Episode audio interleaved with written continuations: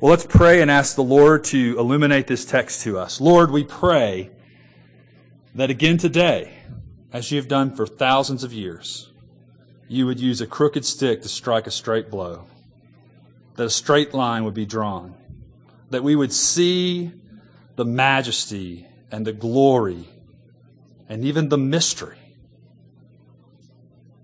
of our great God.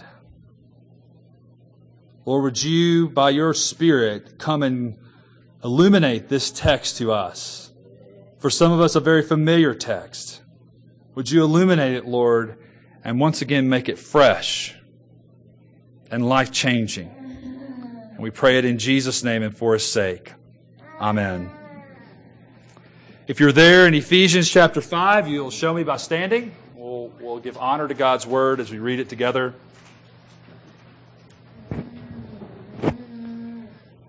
Verse 31, it says, Therefore a man shall leave his father and mother and hold fast to his wife, and the two shall become one flesh.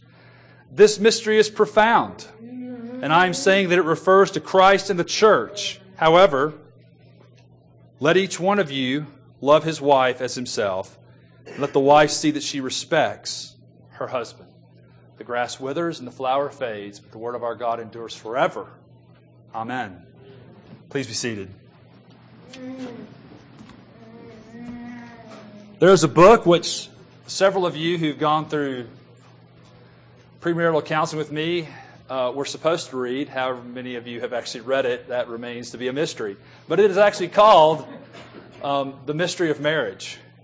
And so I, I, will not be bashful in saying that as I looked at this passage and in light of, of the reality of what Paul is saying, it seemed very appropriate to, to look at that and say, you know, there is a sense in which there is a gospel mystery of marriage that Paul has been leading us to. We're kind of coming to the crescendo of his thought.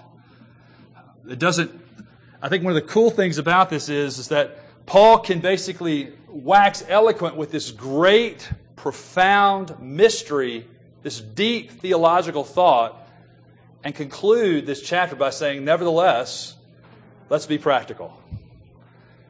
And it just once again reminds us that deep theological thought is practical.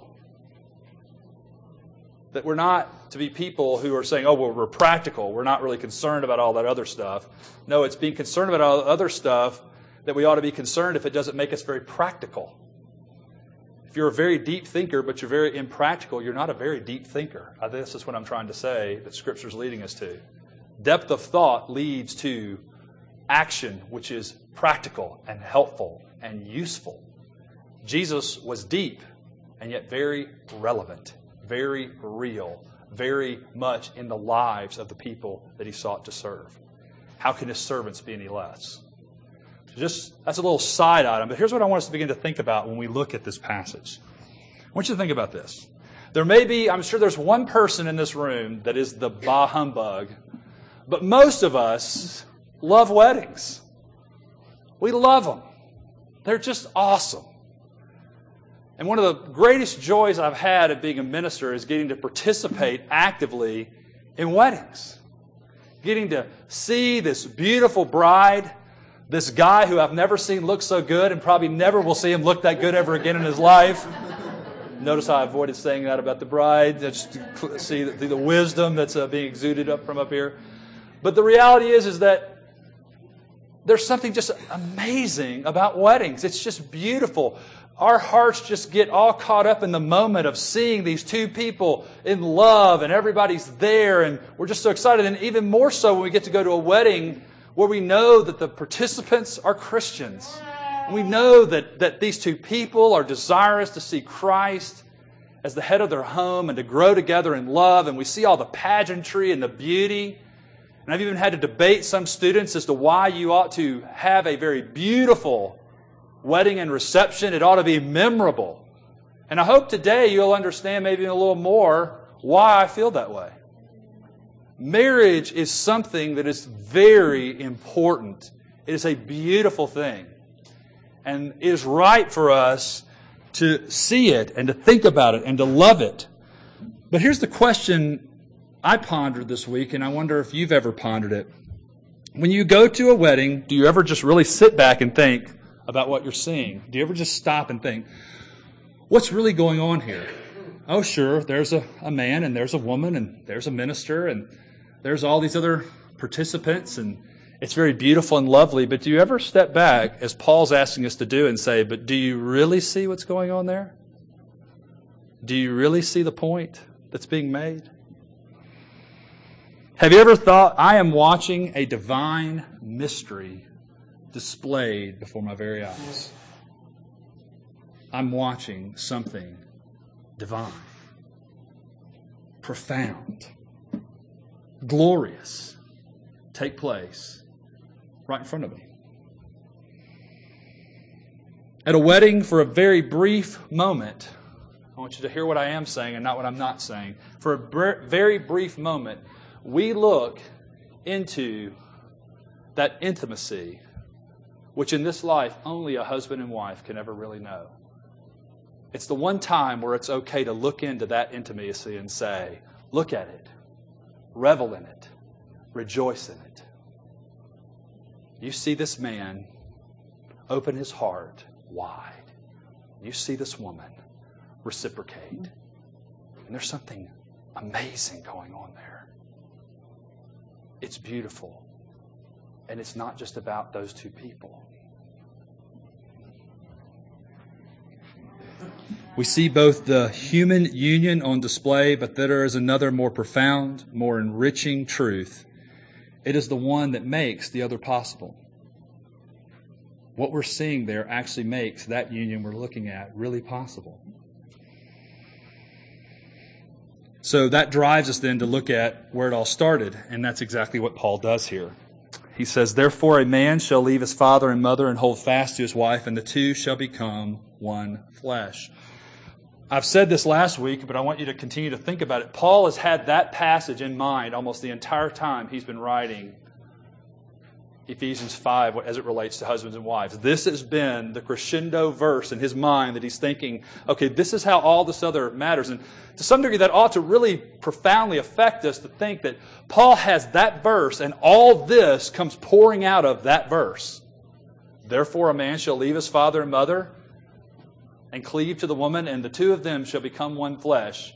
And somehow Paul gets all this a man shall shall love his wife as Christ loves the church, and a wife shall respect her husband just like she was respecting Christ. And all that comes pouring out of, in his mind, this verse. And that's not to say there aren't other things, but this verse has been the big picture that he's been looking through. It's been the lens, if you will, as he looked out at marriage and he looked out at how it could be helpful to the people in the Ephesian area as he looks at it, it both it does two things for us. One is it shows the connectedness of what he's just said when he said that we are members of his body, but it also points us forward and points us back. It points us back to this reality that God created human beings for a purpose, for a reason. And there's a reason why we need to see how marriage displays that. Here's the, here's the big picture God's intention in marriage was to display union and communion between two people, which ultimately showed his union and communion in himself. I want you to think about that. God created a man and a woman to be united together and to commune together to show how the Trinity operates. Because God the Father, God the Son, and God the Holy Spirit are in perfect union and perfect communion. And God created in His image people to show forth and declare the reality of that truth. Now, I want you to think about that because when we think about what's happening in a marriage and why I said that if you don't get the profound mystery, you'll realize you'll never be able to really see the reality of your union and communion together, it's this. At the fall, what happens? What happens is this a man and a woman who were supposed to be brought together in union and communion become enemies. This woman that you gave me, this woman that you, God, gave me, she listened to that stupid serpent And then, like a idiot, I ate with her. And now look at me. This woman. Do you see? God goes on to tell us later on in Genesis chapter 3 that the woman would have a desire for the man, but he would rule over her. That she would spend the rest of her life being a usurper, and he would be a crusher. So when we look around us in society and see, quote unquote, women's rights movements and other such things, it shouldn't shock us why those things happen.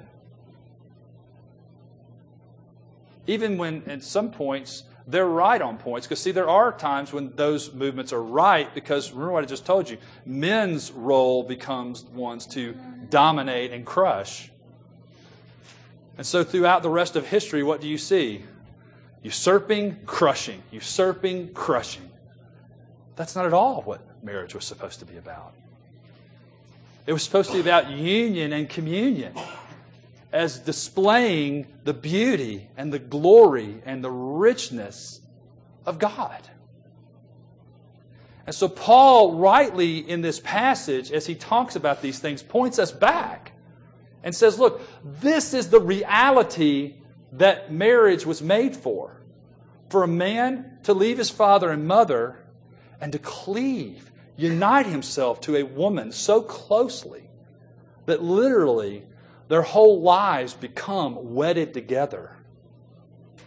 That you can't tell where one ends and another begins. Not, not literally, obviously. I hope that when you meet Jane, you don't feel like you're just meeting me. That'd be kind of boring, trust me. I'm not that exciting. Jane is pretty, pretty cool.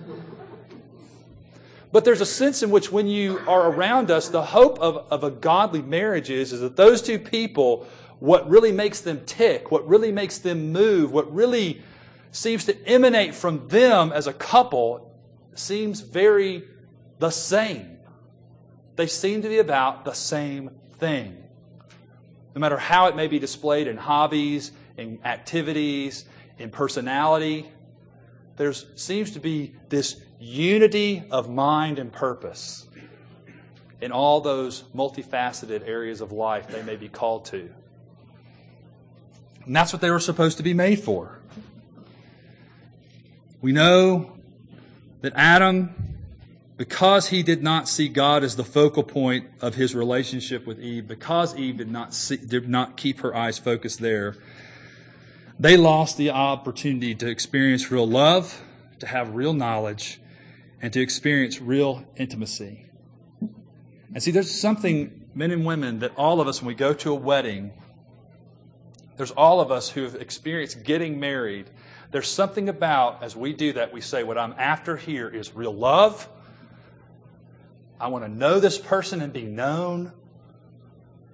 I want to experience intimacy. And yet, I don't. I'm scared to death. There has never been a bride that I've ever talked to that was not absolutely petrified about the wedding night. And if you just think it's because of being intimate physically with this man. Come on, women, we all know it's way more than that. That may be a part of it, but it's, it's the fact that I'm basically trusting this human being with myself. I'm suggesting that this man will treasure me and value me and love me and share himself with me. And what we often find in marriages is what? That we marry this person, and when all the veneer of dating, courting, whatever you want to call it, is removed, we're just left with ordinary people who go to ordinary jobs, who do ordinary things. And lots of times, we just find ourselves very vacuous. It didn't do it everything for me it was supposed to. This was supposed to be the thing that made me whole. And see, what I want you to realize is, is that marriage, in and of itself, was never supposed to be the thing that made you whole. What it's supposed to do is point you to the thing or the person that makes you whole. And this is why so often we struggle in marriage, is because we keep expecting this other person to fit me in a way that will make all the other problems of life go away. I'm cleaving to this person. I'm leaving for this person. Why doesn't she meet every expectation I could possibly have? Because she wasn't designed to. She was designed to help you pursue that greater thing that your marriage is supposed to be putting on display. Another thing I want us to do before we leave here is, is that Paul is, in some real sense, giving us an interpretive grid as to how we should look at the Scripture. And I just want to say this very briefly, but I want to say it. I want to say this really matters. You cannot read Genesis any longer as just an Old Testament history about the Jewish people and where they came from. You can't just read it that way. If Moses was alive today, he could not quote this verse in the same way as he quoted it or wrote it when he first penned it. And here's the reason why. Because what Paul is telling you is the greater reality, the profound mystery has showed up. It's not just, a, not just saying, and this is how you should live. It's also saying, and this is what it was all designed to point you to. You can't ever go back and read it the same. The whole notion that people get into, well, we have to get back and read this in its original context. Good idea. You want to hear how it was originally said, but you can never stay there. And your lens can never be fully equipped that way. Because if you do, you fail to see what Paul's telling you in the next verse. This is a profound mystery. There's something incredible going on here, and it's pointing to something you could have never anticipated. If all you had in your Bible was Genesis 1 and 2, you would be hard pressed to get that that verse points you to this mystery. But now you see it. And you can never read it the same way ever again. You can never read the Old Testament the same way ever again. You have to read it in light of Jesus. Always. Every verse, every chapter has to be read in light of Jesus. And while that's sort of a side thing, I want you to realize how profound that is because it will transform the whole way you read your Bible. You have to read it in light of, but Christ has come. The mystery's been made known. It's been revealed. And it's important for this reason because then we need to look at where is all this headed? Where is this taking us? And this is where Paul then steps in and says, This mystery is profound, and I'm saying that it refers to Christ and the church. So we looked at Paul saying, Look, this is where it started, but he's now coming in this verse and saying, And this is where it's headed. Now you might not get that right off the top because you say, Well, this mystery is profound, and I'm saying it refers to Christ and the church, but here's the reality the fullness of Christ and the church has not happened yet. Has it? Let me ask you a question. Do you feel like you're in heaven right now? For starters, I'm still standing up in front of you talking. The first thing about heaven is you won't have me up here anymore. Be something way better than me. You'll have the preacher himself the glorious preacher, the great preacher who loves you profoundly and doesn't disappoint. And the tragedy is, I can do neither of those things to the depth that he does as far as love, and certainly I have and will disappoint you. And he never does, and he never will. And so, what we're headed towards is a full revelation. There is coming a day when we will see Jesus. We'll see Him. There won't be any mystery anymore. It'll be right there in front of us. There He is. Do you see Him? Do you see those wounds? Do you see that glorious being who laid down His life so that we could arrive here safely? Do you see Him? That revelation is coming. And Paul wants you to say, this mystery is profound. It's amazing. It's incredible. And the very reason why it's profound is because when you go to a wedding, what it first and foremost should say is, one day, unlike what we do in American circles where we have the bride walk down, one day it's going to be us standing at the front and the bridegroom is going to rip open the curtains of heaven and he's going to step in and say, Honey, I'm home. And we have no idea how awesome that's going to be. And we're going to be like little children who, when their daddy comes home, we're going to be like Aaron and Amanda. And I guarantee I don't have to go to the Steele's home, but I can assure you, when Ken comes home after being gone for two or three weeks or a month, those kids are bowling. There are nothing standing in their way. There's no toys. There's no nothing. It's daddy's home. And see, what I want you to get is when you look at a wedding, what you ought to see there in some sense is the reality that one day, someday, Christ will make the fullness of his promises real and permanent. And it'll be tangible in a way I've never been able to experience until then. The second thing is, is that we are headed towards completion. See, one of the things that marriage in the garden was supposed to do is Adam had God. What he lacked was the other part which completed him. There's a real sense in which in marriage we have ourselves and we have this other person as we get married. And so we have those two parts, but what we lack is the full presence of Christ in every sense of the word. There with us. And there's a sense in which what we're looking forward to is a reality where we will be fully complete, a perfect man, a perfect woman, without any flaw in character, personality, body, or soul. No flaw. No imperfection. I have no idea what that's like, but I, I, hope almost more for my wife than for myself what it will be like when she and I finally can have a conversation and I'm actually not the flawed punk of a person that I'm capable of being to her. She'll actually get Dennis undefiled. It's not just about me getting to have a conversation with her, it's about her finally getting to have a person that really is capable of doing what he was called to do, and that's to love her immeasurably. There's a sense in which we will not be able to do that. We will not be able to love each other.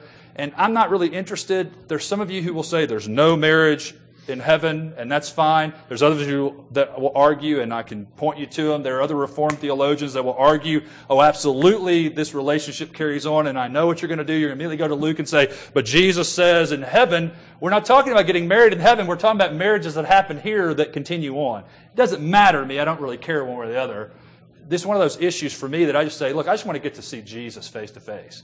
Whether I'm still married to Jane or whether we're brothers and sisters, whether we're still, it really doesn't matter to me. It's just the fact of getting to be with this woman that I've lived 20 plus years around and with, perfected.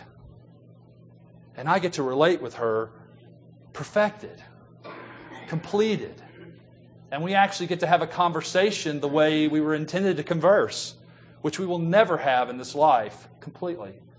And that's true for every single one of you as well. Lastly, what we're headed towards is consummation. And I want you just to listen to Revelation 19, 6 through 9, but I want you to hear that you cannot look at marriage any longer as just some interesting phenomenon that's supposed to happen between men and women and they have children, they, they live together, they try to be good to one another, they generally listen to what it's ultimately pointing to. Then I heard what seemed to be the voice of a great multitude, like the roar of many waters and like the sound of mighty peals of thunder crying out, Hallelujah! For the Lord our God, the Almighty reigns. Let us rejoice and exult and give him the glory, for the marriage of the Lamb has come See, there's a sense in which you, we need to get our theology straight. We're not married yet. We're betrothed. We're waiting to get married. We're longing for it. And I want you to think about how your life would be different if you started thinking about yourself being, I'm getting ready to get married. For those of you that have done this in the past, what was that like? You were full of anticipation. You were doing all these things that needed to get done in preparation for that great day that was going to happen. Don't you see that's what the whole rest of the New Testament is saying? Live like this, be like this, do these things because what are you doing? I'm getting myself ready to get married. I want to be ready to get married. That's how we're supposed to live. That's where we're headed. He goes on to say this so that you don't think I'm just making that up. For the Lord our God, the Almighty, reigns. Let us rejoice and exult and give him the glory, for the marriage lamb of the feast has come, and his bride has made herself ready. It was granted to her to clothe herself with fine linen and bright and pure. For the fine linen is what? The righteous deeds of the saints. What is it that I'm supposed to clothe myself in? I'm supposed to do everything I can to say, I want to look and be just like Jesus. I want to be a bride who's ready. Now, what woman in her right mind puts on her wedding dress and goes and, and out to feed the hogs out in the back? How many of you take your invitations and you basically run them through a shredder before you send them out? You getting the picture? See, our lives are supposed to be a dedication to God saying, I'm readying myself for my beloved. He's coming home soon. I don't know when, but he's coming home soon, and I want to be ready. I want to be bathed. I want to be dressed in beautiful clothes. I want to be ready. And that's why we show up on Sunday mornings. It's part of that getting ready. So, how should we live in light of it? Well, this will sound like a huge departure, except that if you were to look at the whole rest of the New Testament and understand this, and we even know the rest of Ephesians 6, at least a large portion of it's going to be dedicated to this, is this. How do we live? We see where we started, we see where we're headed. How do we live in light of it? We need to see and believe that Satan hates Jesus. He hates the church. And he hates your marriage. Why? because your marriage displays the very reality that undermines his mission. Your marriage is supposed to be a testimony to the greatness and the glory of God. That's what your wedding's supposed to be about. That's what your lives are supposed to be about. And that's certainly what Christian marriage is supposed to be about. And at every turn, when the, a marriage, when a Christian marriage is being gospel centered, it's being Christ focused. It's being filled with love. Do you understand that what's being displayed there is this is the death of Satan and his minions. Your end is sure. Your end is secure. And that's another reason why we ought to be about living holy lives in our marriages. Is because we're at war. And there is one who hates your wife, and he hates your husband, and he hates your Savior. He hates him. And for those of you that have ever seen Lord of the Rings, get that image of Gollum when he talks about hating the hobbits. I hate them. I hate them. I hate them.